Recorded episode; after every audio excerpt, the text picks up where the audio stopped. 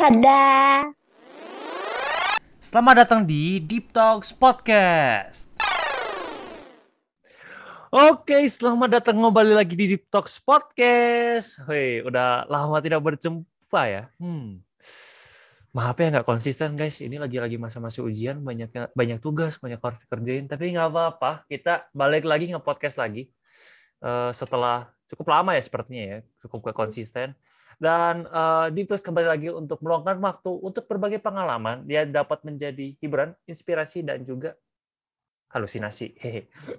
Oke guys, hari ini kita cuma dikitan sih, tapi kayaknya kita mau bahas yang cukup dekat dengan remaja. Tapi kita mau lihat dulu, sebelum ngobrol-ngobrol, ada siapa aja nih? Halo, ini saya Sil, kembali lagi. Hai Cecil, lanjut. Yo guys, balik lagi sama gue Greg. Udah lama nih lagi banyak tugas soalnya padat banget ya. semua schedule kita. Betul sih bu. Ya Greg dan ada gua host kali aja Tro Hasik. Oke. Ya seperti kalian udah baca di judulnya teman-teman. Kita bakal bahas tentang kuliah lagi. Dan kalau misalnya dulu itu kan pernah bahas tuh ya di judul namanya gagal kuliah, solusinya apa? Nah, itu kan tentang masuk kuliah dan tentang pemilihan kuliah. Nah, kita kayaknya mau nanya-nanya atau ngobrol-ngobrol tentang kuliahnya sendiri pas lagi di dalam kuliah on prosesnya gitu. Walaupun udah diceritain dikit tapi kayaknya kita lebih in depth gitu loh. Lebih dalam membahas atau ngobrolnya tentang kuliah. Tapi tentu karena kita belum ada bukan anak kuliah kita mau ngajak orang. Ya boleh silakan memperkenalkan diri. Hey. halo semuanya. Kenalin aku Agnes dari jurusan hukum.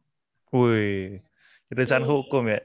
Kalau boleh spill kuliahnya di mana di Unpar, Universitas Wih, Katolik di... Parahyangan. Wah, asik. Oh. Unpar. Unparian ya, guys. Unpar kalau gue calonnya, men. Oh, Wih. antara dua itu ya. Antara yeah. muda dan tua beda tipis ya soalnya ya kira-kira. Woi, jangan pakai kata itu. Tapi nggak apa-apa. Yang penting kita ngobrol-ngobrol dapat pengalaman eh pengalaman, pengetahuan baru dan kita juga bisa lebih ngerti tentang kuliahnya. Nah, aku pernah banyak pertanyaan-pertanyaan ya biasanya sama kita-kita uh, remaja-remaja yang bakal masuk kuliah. Kalau kalian dari kalian-kalian nih, Greg sama saya, kira-kira lu punya apa nggak sih tentang kuliahnya sendiri? Kayak ekspektasi lu pas kuliah gitu. Kan bisa kita pasang ekspektasi kayak, oh pasti lebih ramai daripada SMA gitu. Nah, kalau kalian oh. gimana ekspektasinya? Apa nih dari sesi dulu atau dari gue dulu nih? Lo aja udah ngomong soalnya. oh, ya udah, ya udah, ya udah. Uh, nggak tahu ya kalau ekspektasi gue. Mungkin maksudnya kalau gue tanya-tanya nih ada nggak dari orang-orang yang udah kuliah gitu ya atau udah yang lagi kuliah udah udah kuliah ya udah selesai gitu beda-beda loh perspektifnya. Kayak ada yang bilang ke gue kuliah itu kayak men, susah banget lah bukan menderita juga kayak kayak udah beneran berat terus kayak banyak persaingan apa segala lu harus pokoknya berjuang sendirilah gitu loh. Susah lah intinya kan ya. Ya. Ada juga yang bilang kuliah itu sama aja kayak sekolah cuman gurunya nggak peduli sama lu aja kayak gitu lah. Hmm. tapi ada juga yang bilang kuliah tuh seru gitu loh buat mereka. Kayak kayak mereka tuh pas udah pertama mau kuliah itu uh, excited banget lah. Kayak mereka seneng banget udah mau nggak sabar mau kuliah dan kata mereka seru. Jadi kalau ekspektasi gue nggak tahu lah. M mungkin gue harus mungkin gue tahunya sampai gue nanti masuk lah ikut, ikut kuliah akhirnya kuliah nanti. Itu sih. Hmm I see banyak ya perspektifnya ya. Dan kayaknya itu ya, kayaknya kita juga sering dengar. iya sih dan bener semua ya istilahnya. Hmm kalau menurut lu gimana ses? Hasil gimana? Kayaknya itu uh, kalau menurut aku itu uh, tergantung dari tempat kita tinggalnya gitu di mana kayak kalau misalnya kalau ada saudara yang kuliahnya di tempat hometownnya gitu sama yang keluar dari luar kotanya itu jadi beda juga gitu sama beda jurusan juga beda uh, efeknya gitu jadinya nggak tahu sih expect apa dari kuliah hmm. belum tahu jadi, sampai lu nanti masuk kali ya mm -mm. Hmm. Yep. sama kalau lu sendiri gimana Greg apa misalnya ya, maksudnya kayak lu kan tadi ada perspektif orang lain lu sendiri sama Cecil nih lu Oh, kalau saya sih kan masih bingung. Lu nganggep ekspektasi lu terhadap kuliah bakal kayak gimana? Um, mungkin apa ya?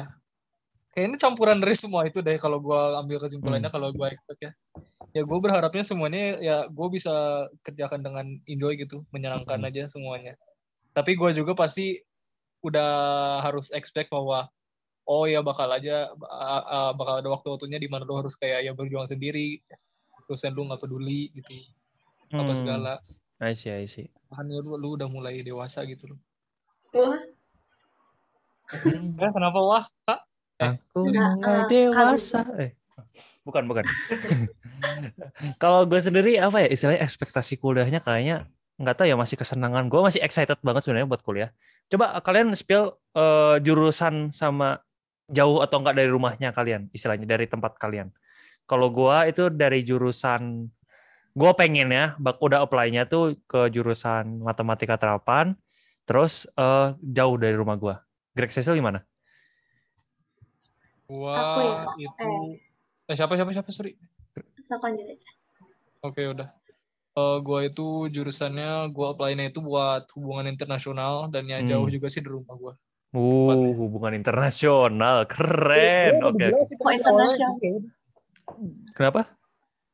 Kenapa? Oke okay, oke, okay. nggak, nggak jadi. Yuk, sesi kalau sesi apa? Uh, rencana pikirannya mau psikologi atau pastry, nggak tahu tah. Dan oh. jauh juga. Oh. Wah, psikologi kan. Nanti dihipnotis kita sama dia. Hati-hati kamu keren. Waduh. Nah, kita udah ada ekspektasi. Nah, coba dijelaskan realitanya menurut Kak Agnes ya, Kak Agnes. Menurut Agnes atau Kak Agnes, realita kuliah itu gimana? Berdasarkan ekspektasi sama yang cerita kita udah pasang kayak tadi. Ya, dari sudut pandangnya Agnes gimana? Ya, dari ya, udah pengalaman gitu. Yang pertama pasti kalian sadar kan kalau kuliah tuh jelas banget bedanya sama di sekolah tuh mulai dari pakaiannya sendiri kalau di ya. sekolah tuh kan pakai seragam. Nah, kalau di kuliah tuh bebas gitu apa yang mau kita pakai dan yang penting sopan aja gitu. Nah, terus untuk perbedaan lainnya mungkin di ini ya, kalian tahu nggak sih kalau anak kuliah tuh suka hmm. ngomongin IPK IPK gitu? Hmm, IPK tuh nilai ya? Iya, indeks penilaian kumulatif gitu. Nah, terus hmm. jadi nanti kalian uh, tiap semesternya tuh jadi ada IPS sama ada IPK. Nah, terus kalau yang IPS itu tuh indeks penilaian buat per semesternya. Nah, kalau kumulatif tuh gabungan dari semuanya kan. Nah, yeah. nanti kalian bakal dilihat bangetnya tuh IPK sih buat nanti buat kerja, buat buat sertifikat sertifikat atau apa kebutuhan kalian lain nanti di masa depannya. Hmm. Jadi kalian sebisa mungkin kalau tips dari aku ya, uh, dari semester satu tuh maksimalin belajarnya karena itu tuh paling menentukan IPK kalian ke belakangnya. Jadi kalau dari awal kalian IPK-nya udah rendah, nanti ke belakangnya kalian bakal sulit buat naikin lagi IPK-nya. Nah, terus hmm. dari waktu belajarnya sendiri juga beda. Kalau di sekolah kan udah pasti ya kayak hari Senin dari jam segini sampai jam segini.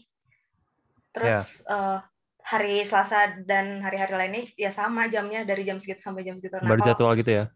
Iya, ya sebenarnya di kuliah juga udah terjadwal sih mata kuliahnya. Nah, tapi di kuliah tuh bedanya uh, gak jam-jamnya itu bakal beda gitu. Jadi hari Senin misalnya ada dari jam 7 sampai jam 9. Terus bisa lanjut lagi nanti mata kuliah yang lain dari jam 1 siang sampai jam 3 sore hmm. gitu misalnya. Jadi bakal ngaclok-ngaclok gitu loh jam kuliahnya, jam belajarnya.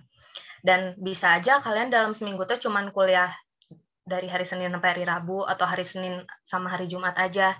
Jadi tergantung jadwal yang kalian dapat juga. Dan ini ya tergantung apa? Tergantung jurusan kuliah dan juga kalian kuliah di mana juga sih. Karena kan beda-beda. Jadi ini aku ceritanya uh, pengalaman aku aja ya. Ya. Yeah. Terus oh. kalau buat sumber belajarnya juga biasanya lebih luas sih kalau di kuliah tuh kalian bebas gitu mau ngambil dari buku yang mana aja jadi nggak ditentuin bukunya terus uh, sumber-sumber lainnya deh kalau kayak aku kan hukum ya jadi ngambil ngambil sumbernya itu harus banyak dari buku undang-undang jurisprudensi dan lain-lain. Nah hmm. jadi menurut aku ya kalian tuh bakal lebih seneng nanti pas kuliah. Tapi nggak tahu juga sih. Kalau kalau oh. aku aku sendiri sih ngerasanya gitu ya lebih senang kuliah. Karena uh, dari pergaulannya lebih luas, lebih beragam juga orang-orangnya. Dari agama, suku, kan ketemunya lebih banyak orang. Terus bisa kalian juga bisa kenalan dari jurusan-jurusan lain, terus bisa tukar-tukar cerita juga sama teman-teman dari jurusan lain dan ya mungkin kalian bisa dapat pengetahuan-pengetahuan yang baru. Oh, Oke. Okay. Gitu. Dan yang pasti Oh, sorry lanjut. Ya, ya jadi jadi yang pasti sih kalau kuliah kalian belajarnya lebih spesifik juga gitu. Apa ya. yang kalian mau ambil dan kalau kuliah juga tanggung jawabnya lebih gede ya daripada sekolah. Hmm. Karena kita kita harus tanggung jawab sendiri gitu. Jadi kita yang nanti bakal ngejar-ngejar dosen kayak gitu. Jadi harus hmm. inisiatifnya gede lah. Wow. Okay. Ngomongin tadi ada sempat tentang pertemanan nih. Aku tertarik nih. Soalnya banyak yang cerita tuh kalau misalnya sekolah dan kuliah itu jauh berbeda. Selain karena istilahnya orangnya jenisnya berbeda ya istilahnya dari jenis. dari kan mereka bukan jenis ya kayaknya itu salah ya. Jenis orang bener kan? Jenis orang atau apa gimana ngomongnya? Tipe tipe tipe gitu. Tipe oke okay lah. Tipe maaf maaf ya. Maaf ya pendengar jangan terus sampai kena offended tiba-tiba di cancel saya nggak mau ya saya. Ya kayak misalnya tipe-tipe orangnya pasti beda kan. Istilahnya kalau misalnya dari Indonesia pasti orang orang Indonesia dari macam-macam suku nih misalnya.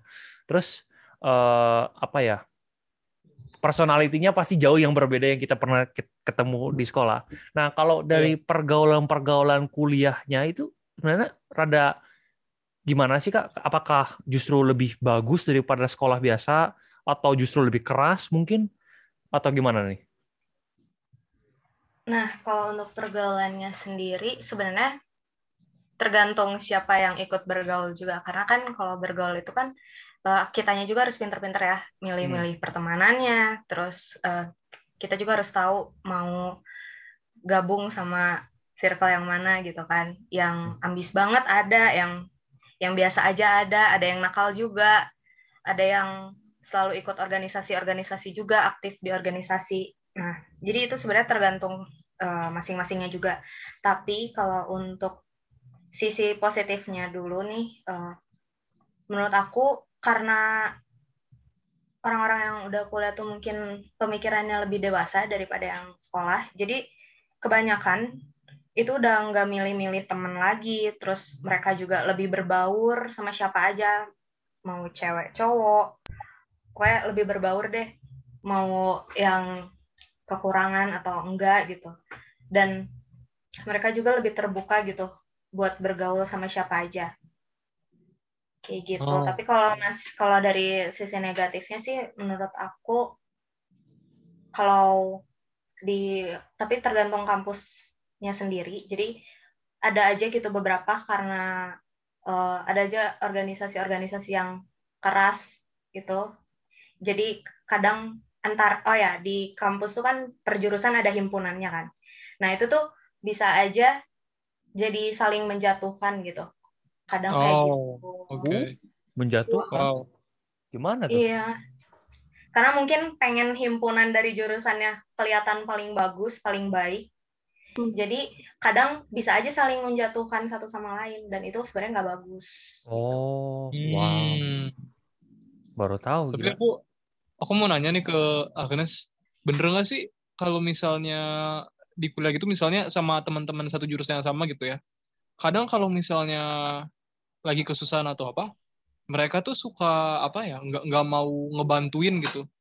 Kayak ya, soalnya kan mereka kan juga lagi sibuk. Jadi kayak kadang suka nggak mau ngebantuin kayak yang biasa di sekolah gitu. Segala. Emang beneran sih? Atau tergantung orangnya juga? Ya itu juga tergantung orangnya sih. Karena kan kalau sebenarnya kalau kuliah itu uh, lebih individualis ya. Jadi yeah. Iya. uh, makanya aku bilang tadi harus kalian harus inisiatif sendiri. Harus ngerasa punya tanggung jawab yang gede juga gitu. Jadi kalian uh, apa-apa mandiri. Karena hmm. uh, ada aja ada aja orang yang egois, ada juga orang yang nggak pelit ilmu, yang mau berbagi ilmu. Jadi gitu tergantung orangnya juga sebenarnya. Oh, oke. Okay. Hmm, nice sih. Kayaknya Justru salah satu yang aku tertarik tuh ya pas lagi bakal masuk kuliah itu pertemanannya sih. Soalnya istilahnya kan aku hmm. bakal datang uh, pergi kuliahnya tuh ya ke tempat yang jauh kayak istilahnya. Aku penasaran gitu. Kan uh, aku bakal masuk ke lingkungan baru lagi, harus adaptasi, terus istilahnya bakal ketemu teman-teman baru. Itu sebenarnya bikin aku tertarik banget buat kuliah gitu. Bakal ketemu orang-orang tipe-tipe orang yang nggak pernah aku ketemuin sebelumnya gitu dan kayaknya uh, itu sih yang bakal bikin rame istilah kuliah. Tapi kalau perbandingan nih, sekolah kan banyak biasanya tuh banyak circle-circle-nya gitu-gitu. Kuliah masih ada nggak yang gitu-gituan? Atau tetap benar-benar bebas kayak tadi Kak Agnes ngomong? Ada aja yang kan tergantung juga ya sama orang. Ada ada yang masuk kuliah di jurusan yang sama, di fakultas yang sama, di universitas yang sama. Terus mereka tuh emang udah kenal dari SMA. Hmm. Jadi pasti mereka ya bareng-bareng lagi, bareng-bareng lagi. Tapi ada juga kok yang uh, berbaur berbaur gitu. Bahkan aku aja yang awalnya uh, benar-benar gak kenal siapa-siapa di jurusan. Terus sekarang tuh sebenarnya kalau dipikir-pikir masuk ke circle yang ini circle yang itu circle yang ini circle yang itu. Karena kan kalau kuliah tuh kan banyak uh, banyak orang yang dari luar kota luar ya. pulau. Yeah. terus mereka di sini cuma ngekos gitu kan. Jadi yeah kadang mereka juga datang benar-benar nggak punya temen. Terus jadi lucu aja gitu. Jadi mereka juga datang nggak punya nggak punya temen. Terus kita juga harus uh, bergaul sama orang yang beda bahasanya mungkin. Jadi pinter-pinternya juga. Dan menurut aku menarik banget sih kalau pertemanan di kuliah itu. Karena selain bikin kita jadi dewasa karena harus nerima orang dari mana pun terus kita juga belajar buat uh, gak gak egois gitu. Karena kan mereka juga kebanyakan beda-beda asalnya. Dan apalagi bedanya itu di kuliah itu ada pergantian kelasnya gitu loh. Jadi misalnya mata kuliah ini isi kelasnya tuh anaknya ini ini ini ini tergantung yang ngambilnya. Nah terus di kelas yang ini isinya anaknya ini ini ini. Jadi tiap mata kuliah tiap uh, tiap jam kuliah itu bisa beda-beda gitu loh isi kelasnya. Jadi kalian juga harus pinter-pinter bergaul biar tiap kelas tuh kalian seenggaknya punya teman baru gitu. Oh, berarti Agnes ini lumayan populer ya kalau di kuliahnya ini ya? Hmm. Gak biasa aja. Hmm. Gimana? Kalian kalian aku banyak penasaran nih. Tapi kalau Greg sama Cecil ada apa kayak istilahnya kayak pertanyaan mungkin kayak atau gua apa ya worries ah, gitu. Gua ada nih, gua ada nih. Oke, okay, boleh. Selain yang barusan yang teman-teman. Yang mungkin kita bahas selain, juga. Nah, selain apa ya? Tadi yang Agnes bilang IPK itu kan yang buat kayak seenggaknya nilai kita lah ya buat nanti uh, ke belakangnya itu. Nah, kalau masalah tentang kayak keaktifan gitu, kayak mungkin di organisasi dalam kuliah atau mungkin di acara-acara kuliah gitu gimana? Itu juga kayak penting gak sih atau itu juga di, dilihat kayak penting juga gak sih sama pihak pihak-pihak kuliah gitu? Keaktifannya gitulah. Oke, okay. kalau misalnya mengenai keaktifan, uh, buat di organisasi atau kalau di kampus tuh namanya UKM unit kegiatan mahasiswa itu tuh kalau di sekolah sama dengan kayak ekstrakurikuler gitu. Nah, jadi itu itu kalian bebas milih. Terus organisasi juga ya kalian kalau memenuhi syarat organisasi tersebut ya kalian bisa ikutan gitu organisasi-organisasi yang ada di kampus kalian nanti. Kena itu tuh penting banget kalau kata aku karena ini tuh nyangkut sama pergaulan juga ya. Kalian bisa nambah link nantinya terus uh, pergaulan kalian juga lebih luas terus pastinya kalau ikut organisasi-organisasi kayak gitu pengetahuan kalian juga bakal nambah. Terus yang paling penting kenapa ikut organisasi atau UKM itu penting pas kuliah itu karena nanti tuh biasanya buat kerja itu bakal dilihat juga gitu keaktifan kita saat kuliah tuh kayak apa. Jadi nggak cuman nilainya aja jadi percuma nilai nanti nilai kalian gede tapi kalian tuh sebenarnya nggak aktif di kampus itu bakal ngurangin nilai kalian gitu. Jadi menurut aku sih kalian seaktif mungkin di kampus biar jadi nilai plus kalian buat kerja nanti. Oh, gitu. ini juga kayak apa ekstra kayak apa sorry aktivitas aktivitas-aktivitas ini juga kayak banyaknya sama anak-anak yang gak satu jurusan sama kita ya atau mungkin yang yang satu aktivitas buat jurusan yang sama juga ada gitu ya ada ada kalau tergantung oh. organisasinya misalnya uh, dari jurusan kalian masing-masing ya pasti isinya anak-anak jurusan dari kalian jurusan itu gitu tapi kalau misalnya UKM unit kegiatan mahasiswa ekstrakurikuler kalau di sekolah itu jadi lebih luas gitu kalian bisa kumpul oh, sama anak-anak dari jurusan lain ya hmm, ya, ya. oke okay. Sesi ada pertanyaan nggak Sesku? Ada. Uh, kepo. Soalnya uh, banyak orang yang ngomong kalau yang susah itu kuliah tuh bikin esai. Kalau Kak Agnes sendiri ada nggak pengalaman nulis-nulis esai yang bikin pusing gitu atau apa gitu? Bikin paper gitu ya? Uh, ya, skripsi sekolah, gitu. sekolah udah bikin 8, es, 8 halaman esai juga udah pusing gitu. What? Esai aja atau dalam bentuk makalah? Uh, dua-duanya boleh. Bentuk tulisan Ceritain. gitu deh, paper-paper uh, gitu. Yep. KTI. Kalau di jurusan aku ya, karena aku jurusan hukum, jadi esai itu udah kayak kewajiban gitu. Jadi itu harus bisa berbahasa Indonesia yang baik juga dan di jadi nilai plus juga. Gak boleh ya sebisa mungkin gak dicoret-coret gitu. Kayak waktu sekolah kan bebas tuh coret pakai tipek gitu. Kalau di jurusan aku sendiri itu tuh sebisa mungkin diminimalisir gitu tapi kalau misalnya jurusan-jurusan lain mungkin lebih ke bikin makalah kali ya. Mereka mungkin sering bikin makalah. Kalau aku lebih sering bikin esai. Buat ujian buat tugas-tugas itu sering bikin esai. Jadi udah ngelatih kita juga kan.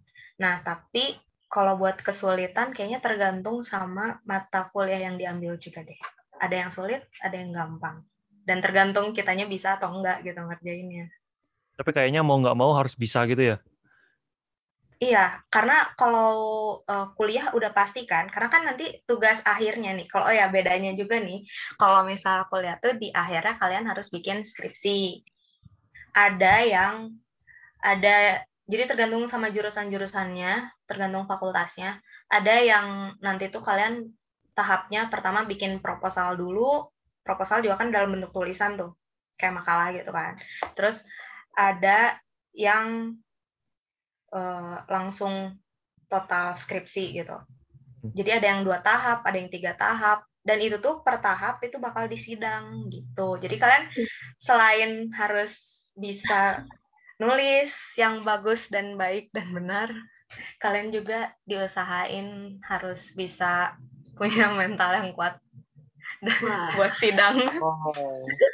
nah itu Tapi, jadi ujian jadi kalian tuh diuji gitu tulisan kalian tuh nanti ada dosen penguji ada dosen pembimbing saya saja oh. dengerin ini udah tegang ya guys apalagi nanti oh, aku nulis KTI oh. harus disidang nanti waduh banget ini kayaknya kita Bisa. ini kita bawa narasumber yang bagus deh buat nge-spill kuliah aja. Hmm. Apaan sih, Berpengalaman. IPK-nya wow. berapa nih? Sepil, sepil. IPK-nya berapa? Oh.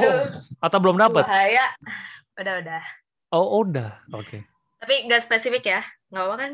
Iya, huruf aja huruf huruf. Santai aja ya. Santai. Kan kisarannya dapat lah. Hah? Jangan huruf deh, angka. Oh ya udah, angka aja udah, maaf maaf. Karena pusing kalau Empat kah? Ya pokoknya Eh, enggak dong. Oh, itu siapa tahu. Iya kan kayak Jerome kayak Jerome Pauline kan empat oh, iya. gitu ya. Iya, itu orang cerdas banget. Oh, iyalah. Ya pokoknya masih di atas tiga lah. Wah. Wow. Keren. UKM, UKM Nanti ikut aku nggak? Organisasi awal, organisasi? Awal, awal, awal ikut sih. Aku awal-awal ikut paduan suara kampus. Oh, Jago nyanyi. Terus nyanyi. Aduh, jangan dong nyanyi nyanyi. Tapi karena apa? karena kalau paduan suara di kampus lebih intens latihannya, jadi susah banget. Ya. Kalau, kalau mau konser. Jadi aku keluar karena uh, susah juga sih latihannya kan. Pas kebetulan setelah dua tahun kuliah langsung COVID. Oh. Jadi, oh. Tapi tadi oh. yang tapi tadi yang uh, Kak Agnes bilang itu yang harus kayak yang tentang makalah itu yang bikin esai yang harus coret itu. Berarti itu tulis tangan maksudnya? Bikinnya itu? Bukan diketik? Gini karena aku kan sebenarnya setengah-setengah ya. Ada pertama aku kuliahnya tuh offline kan dua tahun pertama.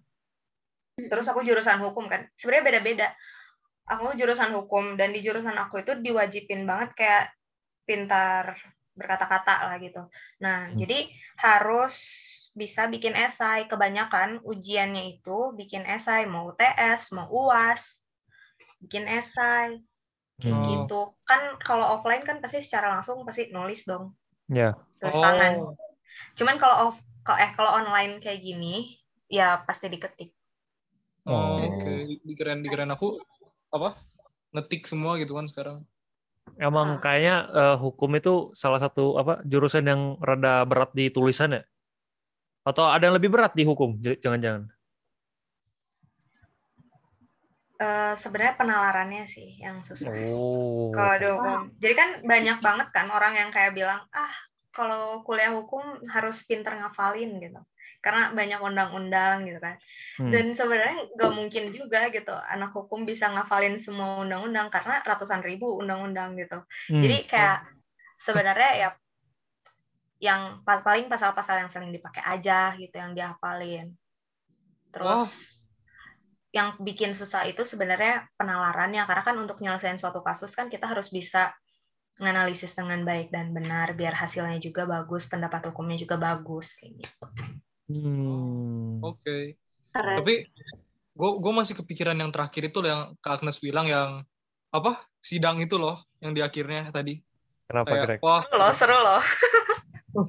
ya ngerasa di ditindas sendiri. Oh ya, waduh.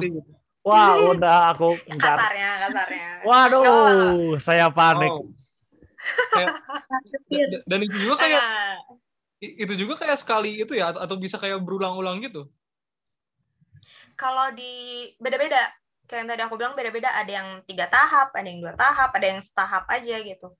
Kalau hmm. aku di jurusan aku tuh ada dua tahap. Jadi pertama uji proposal. Jadi kalian bikin proposal nih. Biasanya di normalnya ya normalnya di semester 7 bikin proposal. Terus nanti uasnya tuh kalian disidang gitu. Jadi uasnya tuh dalam bentuk sidang sidang proposal hmm. itu.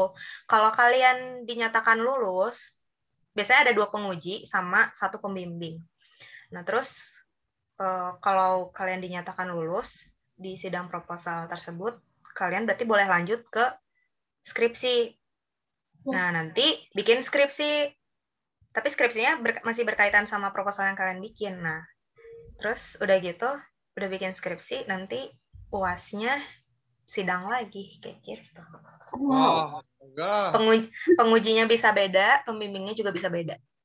Selama ini, wow, selama, selama ini gue kira bikin skripsi yang bener, udah skripsi yang bagus, terus udah aja lulus. Ternyata ada ini. Astaga. Dan mungkin ada. yang bikin yang bikin susahnya ya, bikin tulisan ya atau kayak karya tulis ilmiah atau apa pun itu, kalian tuh harus tahu cara bikin footnote yang benar, aturan yang benar, aturan-aturan kayak formatnya pokoknya harus benar deh gitu. Terus Formatnya. jangan jangan sampai kopas dari yang orang lain bikin gitu. Itu nggak boleh. Hmm. Wah. Wah, gimana Jadi, nih? dalam dalam satu kalimat tuh kalian nggak boleh gitu kata-katanya persis sama kata-kata orang lain. Kalian harus bikin kata-kata sendiri. Kecuali ngereferensiin gitu. Kecuali motif. Iya, ngereferensiin. Oh. Tapi ngereferensiin juga tergantung sih. Kayak kalau misalnya referensinya dari karya tulis orang lain, ya kalian juga boleh ngambil pendapatnya dia gitu. Tapi sebisa mungkin kalian bikin kata-katanya sendiri, versi kalian oh. gitu. Oh, I see, I see. Halaman-halamannya gitu di kasih tahu nggak harus berapa halaman gitu satu karya tulis ini? Kalau jurusan aku enggak sih. Teman aku kemarin ada yang 100 lebih. wow. Tapi ya nggak nggak maksudnya nggak harus sampai segitu juga kan nggak disuruh sampai 100 lebih gitu kan enggak beda-beda oh oke okay. gue mulai tegang nih Greg soalnya kan nanti karena tuh kan aku bahasa Indonesia tuh projectnya istilah buat bahasa Indonesia semester 2 ini tuh buat kelas 12 ya itu disuruh nulis karya tulis email udah mirip yeah. sedikit mirip skripsi jadi apa ada nggak ada proposal sih tapi langsung tulis aja latihan latihan kita buat skripsi lah ini tuh ya. latihan kita. Nah, kemarin tuh lagi ditanya, lagi dijelasin dikit tentang seminar atau istilahnya sidangnya lah istilahnya bakal dipresentasiin kan. Nah, uh, aku dengan nekatnya mengajukan diri buat Wah, presentasi buat Luar sidang. biasa. Padahal mah bagus. Soalnya dari per kelas tuh kan nanti ada tiga kelas dari 15 15 sama 26 orang itu cuma dipilih lima. Jadi nggak semua gitu istilahnya. Hmm. Kayaknya aku gak, gak tahu lagi capek atau nekat gitu ya. Langsung milih, ah, yuk saya aja pak demi nilai gitu. Ui. Ya, oh, saya sekarang mulai menyesal ya, teman-teman. saya sudah Jangan mulai menyesal keputusan saya. Yang penting enggak kuncinya itu yang penting kalian benar-benar bikin tulisan kalian sendiri, nggak dibikinin sama orang lain. Dan hmm. yang pasti kalian harus paham sama isi tulisan kalian. Mulai dari sumbernya, masalahnya, semuanya harus paham benar-benar. Jadi mau ditanya apa juga pasti kalian bisa jawab. Amin. Wow. jangan itu ya guys, jangan jangan nge, jangan ngejoki. Ya, ah, betul. Iya dong, nggak boleh, nggak boleh. Kejahatan intelektual, oh bukan ya? Nggak tahu men, kejahatan. Aduh, gila. Jadi tegak. Nah, nah, ah, apa Greg? Ini nggak, gue waktu itu pernah nanya ke, ke temen gue juga yang dia dia lagi nggak tahu udah nggak tahu dia masih kuliah nggak tahu udah lulus juga gue nanya ke dia juga kayak susah nggak sih itu bikin kayak karya tulis gitu skripsi gitu. Kalau dari dia sendiri sih ya dia bilang enggak sih. Kalau misalnya lu udah tahu mau nulis apa gitu. Cuman ya dia juga ngejelasinnya nggak begitu lengkap sih. Cuma, tapi dari dia mah cenama nggak susah sih. Jadi gue ngerti gimana.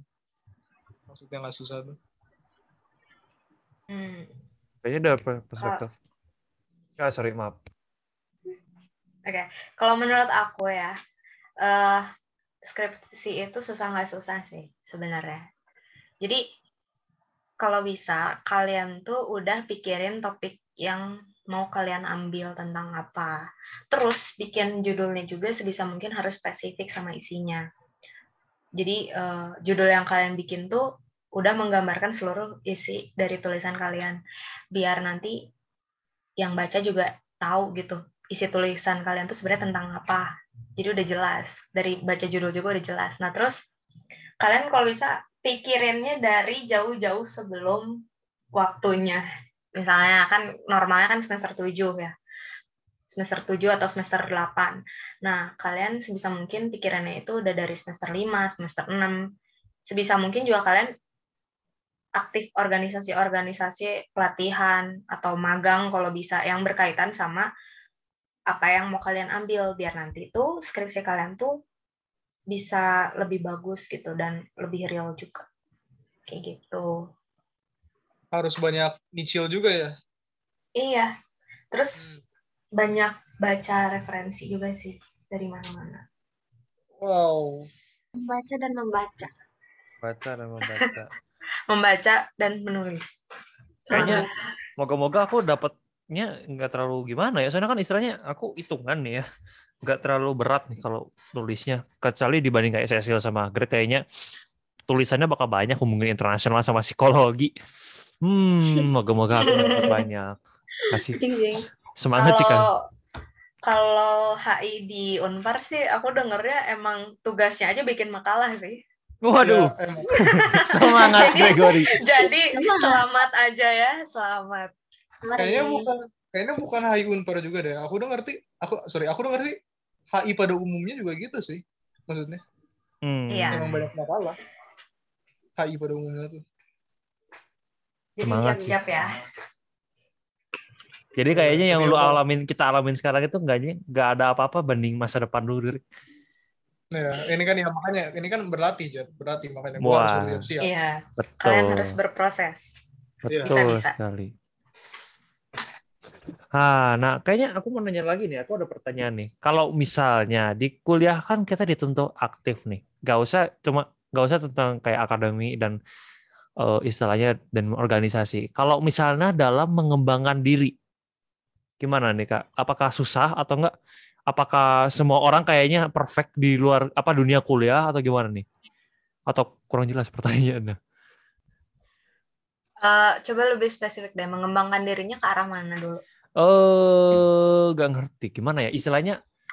kan banyak tuntukan biar aktif gitu, menjadi orang lebih baik terus bisa aktif ke mana-mana. Kayak mengembangkan diri itu gampang nggak dengan istilahnya eh, kesibukannya kuliah dalam apa pun ya misalnya eh, dalam hobinya misalnya mengembangkan dirinya atau dari apa gitu. Tapi kalau ngelihat dari kesibukan kuliah itu bisa nggak atau justru banyak atau susah nggak?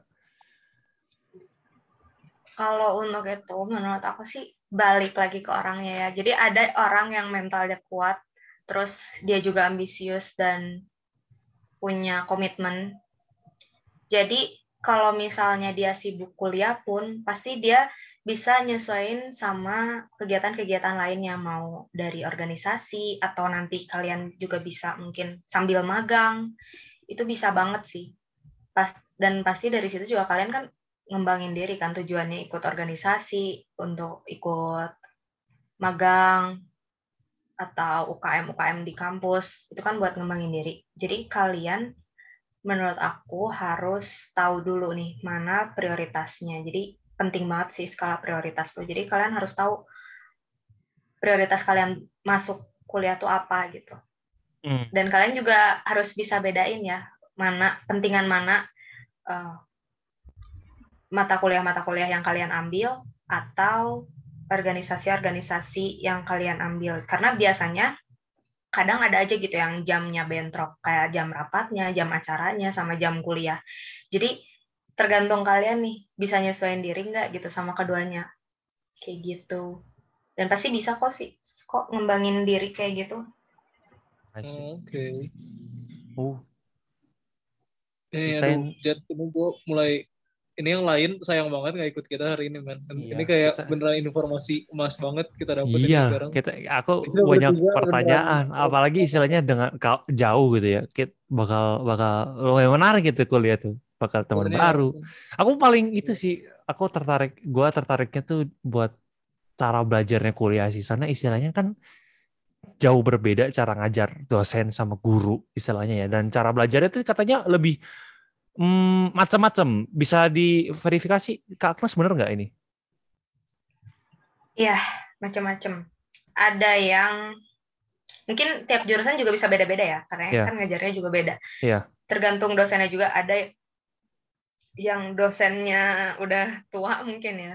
Hmm. Kalau yang dosennya udah tua biasanya kayak ya udah nyuruh kita baca materinya, terus paling dia uh, ngejelasin apa yang mahasiswa tanyain gitu. Hmm. Ada juga yang ngejelasinnya detail banget, sehari bisa cuman bahas judulnya doang nih, ngejelasinnya detail banget. Hah? Terus ada juga ah, bentar, bentar, yang... itu gimana? coba sehari, coba sejudul. Maksudnya apa ya itu? Bentar, bentar. Ah, sedetail apa? Gak tahu ya kalau jurusan lain. Kalau di jurusan aku ada dosen yang sedetail itu gitu. Jadi kita tuh harus benar-benar paham dulu dari judulnya itu artinya apa. Dan itu contoh, bisa contoh, di, contoh didiskusiin lebih lanjut. Contohnya apa gimana? ya? Banyak. Satu aja. Satu kata tuh bisa dibahas lebih dalam gitu loh.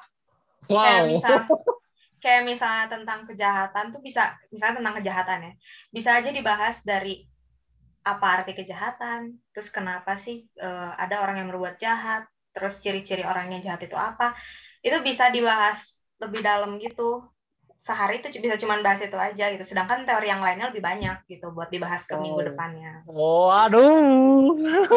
Dan mena menarik menariknya di kuliah tuh kayak gitu. Jadi uh, kita tuh ngebahas hal yang udah spesifik tapi dibahas lagi lebih detail di dalam kelas dan dibahasnya itu sama pakarnya langsung sama ahlinya langsung karena kan dosen pasti rata-rata S2, S3 atau bahkan ada yang profesor yang udah profesor. Jadi kita tuh kalau mau nanya apa pun pasti dia bisa jawab. Gitu. Wow. kalau guru kan belum tentu kan? Iya iya benar iya. Oh, waduh. Jadi, kalian tuh kalian udah nanya langsung ke pakarnya ke ahlinya. Gitu. Jadi oh, aja. Guru kita juga di sekolah ada kok yang ahli. Pakarnya juga. Siapa? Yang guru bahasa Indonesia oh. kita. Gue denger juga itu emang emang guru kita emang dia juga pernah punya pengalaman jadi dosen kalau nggak salah dia pernah kasih tahu. Oh ya tapi emang jago banget ya. sih orangnya masalahnya. Dan ya, sama. emang, makanya. Ya, iya sih. Pantas bener sih ya, bener. Iya. aduh. Jadi tertarik bener-bener buat kuliah. Pengen cepet-cepet kuliah tapi kayak nggak pengen cepet-cepet kuliah gitu. Iya, loh. Iya. ya nikmatin aja dulu masa SMA nanti kalian kangen deh masa-masa SMA aku nggak ada masa SMA ini online semua. Tidak ada pengalaman ya, tidak ada memori. sedih kebuang masa SMA kita aku aja pandemi jarang keluar. Ya. Uh, tapi oke okay. gimana? Aku mau nanya kakak nih tentang yang dosennya. Bener gak sih kayak dosen tuh nggak kayak nggak pedulian banget gitu? Ada dosen yang killer kah atau ada juga yang baik gitu? Sejauh ini pengalaman kakak gimana? Kalau dari pengalaman aku sih ya yang dimaksud dosen killer sendiri itu apa gitu karena terkadang dosen yang dianggap killer itu kadang kita jadi maba aja udah dikasih tahu gitu kan maksudnya maba tuh mahasiswa baru hmm. kalau dikasih baru baru jadi maba aja kita dikasih tahu sama apa ya istilahnya cutting cutting tuh kakak tingkat kalau hmm. di sekolah kakak kelas lah nah yeah. kalau sama cutting cutting tuh udah dikasih tahu kayak ini dosen ini killer dosen ini yang baik gitu nah, hmm. nah itu kan tergantung perspektif orang ya ngeliat yeah. dosen killer kayak gimana karena terkadang dosen yang dianggap killer pun bisa kok ngasih nilai yang bagus gitu selama kitanya mau belajar dan mau ngikutin arahan dia mau ngikutin aturan dia oh. bahkan dosen-dosen killer yang kayak gitu bisa bikin kita jadi lebih pintar dibanding dosen-dosen yang dianggap baik karena dosen-dosen yang dianggap baik sama mahasiswa nih kebanyakan itu dosen yang ngasih nilai dengan gampang gitu. Jadi kan kita nggak oh. mau usaha gitu. Oh, Tapi kalau misalnya dosen-dosen yang dianggap killer kan pasti kita belajarnya lebih keras gitu. Yeah. Pasti karena kita kar karena kita takut ditanya di kelas gitu kan. Karena kalau kuliah tuh sering banget ditanya-tanya. Jadi kita harus persiapannya lebih matang gitu kalau ikut kelas dia. Dan itu kan pasti secara nggak langsung bikin kita makin pinter dong. Dan yeah. bagus yeah, buat diri kita yeah, sendiri gitu. Hmm, Jadi bener sih. Hmm. Aku juga dengar kayak dari gurunya aku katanya dia pas dia zaman-zaman dia kuliah, dia tuh punya dosen yang pas dia bikin esai, dosennya tuh kayak beneran nggak cek esainya, jadi cuma lihat kertasnya tuh penuh dengan tulisan, dikasih A aja udah. Wah? Iya beneran. Jadi dosennya kertasnya oh banyak tulisan, A langsung nggak iya. dipikir sama sekali. Udah aja. Wow. Sungguh gampang mendapatkan nilai. Iya. Yeah. Coba ceritain dong Kak Anas ini apa gimana ya? Cerita pengalaman sama dosen yang kayaknya menurut Kak Anas menarik atau unik gitu. Atau ya, yang berkesan paling berkesan, paling berkesan benar-benar. Iya. Oke, jadi ada nih dosen dia tuh belum profesor sebenarnya, tapi dia tuh pinter banget dan ahli banget lah dalam hal ini ngomong aja nggak pernah berlibat ngomong aja kayak udah tertata dengan rapi gitu dan hmm. dikenal killer oh oke okay. tapi ini menarik buat Kenapa? aku karena jadi penasaran kan kalau dikasih tahu orang ini dosen killer nih gitu terus kita dapat kan kita nggak bisa milih kan dosennya siapa karena yeah. satu mata kuliah tuh bisa banyak gitu loh dosennya uh. jadi dipilihin sama fakultas kita masuk ke kelas yang mana Hmm. Nah, terus kalau misalnya kebetulan nih dapat dosen yang ini, yang kelar ini, terus jadi tertantang dong, jadi penasaran juga kayak gimana sih cara ngajarnya gitu. Jadi pengen tahu. Nah, terus suatu hari ya ikut kelas dia kan, deg-degan ada, semua orang pasti tegang gitu, apalagi masih mahasiswa baru kan, belum tahu dosennya kayak gimana. Ada aja yang uh, apa pakaian yang gak rapi atau gimana kadang suka ditegur. Tapi uh, dia paling gak suka kalau di kelas itu ada yang ngobrol. Gitu. Jadi kalau ketahuan ya ada yang ngobrol pasti sama dia langsung ditanya. Dan pasti orang itu nggak bisa jawab karena pertanyaannya tuh selalu nggak bisa dijawab. Saking gak tau dia pinter banget gitu. Nah udah gitu suatu hari dia netapin aturan di hari pertama. Kayak untuk hari-hari kuliah bareng dia selanjutnya, kita itu harus baca buku. Baca buku tentang bab-bab yang bakal dibahas di tiap pertemuan. Jadi, kalau misalnya kita gak bisa jawab, kita bakal disuruh keluar kelas, kayak gitu. Nah, terus pas minggu minggu depannya itu satu kelas nggak pada baca babnya karena pada lupa gitu di grup juga nggak oh. ada yang ngingetin. Waduh, waduh. Dia tanya berapa orang nggak ada yang bisa jawab. Terus dia nanya juga ada yang bisa jawab atau enggak, nggak ada yang bisa jawab. Terus akhirnya dia marah banget dan akhirnya kita dibubarin kelasnya. Oh, dan wow. untuk minggu depan minggu de minggu minggu depan selanjutnya kita harus baca bukunya dan selain itu tiap beres kelas pasti kuis kayak gitu. Wow. Ada yang kayak gitu. Wow. Ada. Mungkin eh, menantang, mungkin... tapi ya itu kata aku kalau misalnya killer tapi kita aja ngikutin aturan dia gitu, mau baca dan lain-lain. Kita jadi terus kita udah tahu juga orangnya kayak gimana. Jadi justru aku ya, kalau aku jadi malah kalau udah belajar terus tahu tahu banyak gitu terus kalau dia pengen nanya-nanya malah jadi pengen jawab bukannya jadi takut ngejawab ngerti gak sih? Jadi seru hmm, aja gitu. Jadi kayak pengen nantangin balik guys kayaknya. Enggak oh, gitu pokoknya. Pokoknya kayak gitulah hmm. wow. kok bingung satu kelas lupa gitu? Wow. Anak abisnya hilang semua itu. Gak tau tuh padahal banyak banget anak internet tapi pada lupa semua. Jadi marah banget dia. Tapi tapi di kelasnya dia pernah sempat ada nggak satu anak pun yang bisa jawab yang pernah jawab gitu loh dan dan bener gitu loh? Ada nggak sih? Ada ada ada. Ada. Ada. Oh. Ada. Kakak bukan? Kakak ya? Aku pernah sih jawab. Wih. Karena karena itu karena karena kan baca.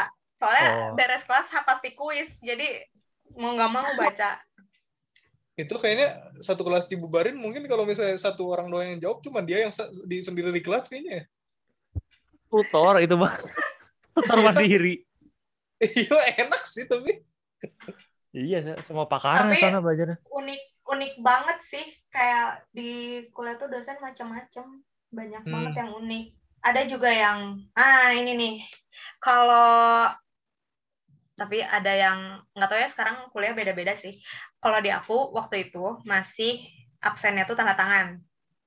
Terus kebiasaan mahasiswa nih, kalau nggak mau ikut kelas tapi pengen ada absennya, dia okay. nitip absen ke teman yang masuk. Yeah. Nah itu tuh nggak boleh kayak gitu kan, yeah. nggak boleh, itu curang. Nah waktu itu kelas perjanjian dan yang ngajar itu profesor dan dia oh. tuh bisa baca tanda tangan kayak gitu jadi dia tahu mana tanda tangan asli orangnya, mana yang enggak. Wow. Terus ada aja yang berani titip absen. Jadi pakai tan ditanda tanganin sama temennya. Ya udah itu ketahuan dan tapi nggak nggak mau ngaku orangnya siapa dan kalau misalnya nggak ngaku waktu itu sanksinya satu kelas bakal dibatalin mata kuliahnya yang hmm. secara langsung padahal kita udah bayar buat mata kuliah itu gitu oh. tapi akhirnya oh, ada sih okay. yang ngaku kayak gitu seru seru Wow. Oh. Nah, Jadi jangan titip absen ya nanti. Ya, pelajaran buat kita semua. Iya. Nah, aku kepikiran ikut sama, pelajaran. Aku aku kepikiran sama Jetro bilang tadi Kak tentang pas Jetro bilang tutor. Nah, ada nggak sih tutor ini sama bisa minta tutor nggak sih sama dosen gitu? Hmm, gimana ya? Bimbingan itu tutorial gitu. Buat apa dulu nih? Tapi kalau misalnya sebatas buat kayak kalian misalnya uh, dari mata kuliah yang diajarin sama dia terus ada yang nggak ngerti bisa dan sebenarnya kalau misalnya dosen-dosen yang lain yang nggak bersangkutan sama apa yang kalian tanyain kalau mereka nggak keberatan buat jawab bisa sih kalian bisa samperin samperin mereka buat minta ajarin gitu nanya-nanya lebih bebas lah oke oke okay. Hmm. tergantung mereka juga ya, tergantung apa jadwal mereka juga ya kali ya Iya. Betul. Terakhir deh, terakhir. Kayaknya selama kan tadi udah cerita dosen, kayaknya satu aja. Satu pengalaman selama kuliah yang berhubungan tentang kuliah ya, yang paling paling berkesan antara baik atau jelek. Ya, mau manis mau pahit yang paling berkesan aja menurut kakak. Ya. Hmm, oke. Okay. Kali ini nyangkut sama uh, apa ya sikap aku sih Oh. sikap aku sekarang gitu karena ada dosen uh, yang disiplin banget jadi kalau kelas jam 7 pagi kita itu harus ada di kelas sebelum dari jam 7. Bahkan kalau bisa sebelum dari uh, dia masuk kelas gitu. Hmm. Karena kalau misalnya dia udah di kelas, dia suka nutup pintu kelas. Jadi walaupun ya dia masuk kelas misalnya jam jam 6.55 gitu, dia udah di kelas. Terus kan belum jam 7 kan sebenarnya. Yeah. Dan di kelas dia tuh nggak ada toleransi. Jadi kalau misalnya kelasnya udah ditutup, dia udah masuk kelas jam 6.55 itu, kita tetap nggak boleh masuk gitu. Wow. Ada yang sedisiplin wow. itu. Jadi sebisa mungkin masuk duluan sebelum dia masuk kelas. Kayak gitu. Dan kalau udah jam 7 udah pasrah aja deh gitu. Apalagi kan Unpar jauh ya kalau misalnya dari rumah aku. Jadi itu tuh uh, pinter-pinternya aku juga sih ngatur disiplin. Apalagi waktu itu kan kuliah lain ya.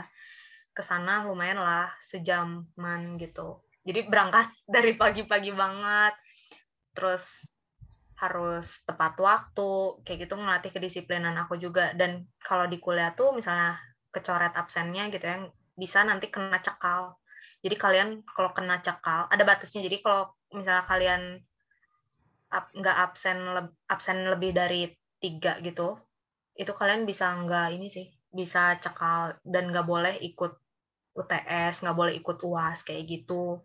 Jadi rugi banget lah. Nah itu tuh ngelatih kedisiplinan aku banget. Jadi sekarang kalau misalnya mau ketemu sama orang atau apa gitu, diusahain selalu tepat waktu gara-gara itu gitu. Ingat didikan dosen dia sih. Wow. Oh, oke. Okay. Kakak emang pernah pengalaman gitu jadi kecekal gitu atau nggak boleh masuk gitu? Pernah sih, eh, cekal nggak pernah, cuman eh, nggak boleh masuk pernah. Jadi udah lari-lari ke kampus, pas nyampe depan pintu pas kelas dia ternyata jam 7 lebih dua menit jadi nggak masuk kelas dan hari itu dan hari itu mata kuliahnya cuma mata kuliah dia doang. Kebayang nggak oh. tuh dari Kopo ke Cimbuleit udah jauh-jauh. Tapi oh. percuma gitu datang. Ya udah gitu wow. gitu nggak jadi alhasil nggak kuliah hari itu. Iya. Ya udah nongkrong aja sama temen-temen. Nah kalau kalau nggak kuliah gitu itu tapi suka kayak poin kita di minus gitu ya atau apa? Di minus di minus sih enggak sih. Kalau cuman lambat gitu enggak cuman kalian bisa cekal aja. Oh oke. Okay. oh iya. Wah gila oh. Greg. Ini kayaknya kita untung nih banyak yang nggak ikut. Tapi kita kan ini ini spill dunia bener-bener spill dunia kuliah. Iya sih. Ini bahkan kayaknya baru baru belum seper bahkan belum sepersennya kuliah ya nggak? Kak Agnes? Atau ya, udah udah berapa persen kira-kira yang udah diceritain? Nah, yes, lumayan lah. Kayak berapa ya? Sepuluh? Lima persen lah, lima persen. Lima, wow. Kalian karena karena gini, karena kan tiap jurusan, tiap kampus kan pasti beda-beda. Ya, Jadi kalian harus ngalamin sendiri. Wah, gimana? Ya, ya ini biar kita bisa siap-siap aja lah gitu ya kan ya. Iya, ya. seenggaknya kalian udah udah tahu lah gambarannya kayak gimana. Iya, Gambaran wow. dari anak orang anak orang lagi anak hukum. Jadi anak hukum ya. Anak orang udah pasti semuanya anak orang deh. Anak orang udah. Iya, nggak mungkin anak yang lain ya. Ini Wah. narasumber paling bagus ini sejauh ini. Ini yang Atau ngajak emang, emang ini ngajak, narasumber pertama kita ya Jet ya?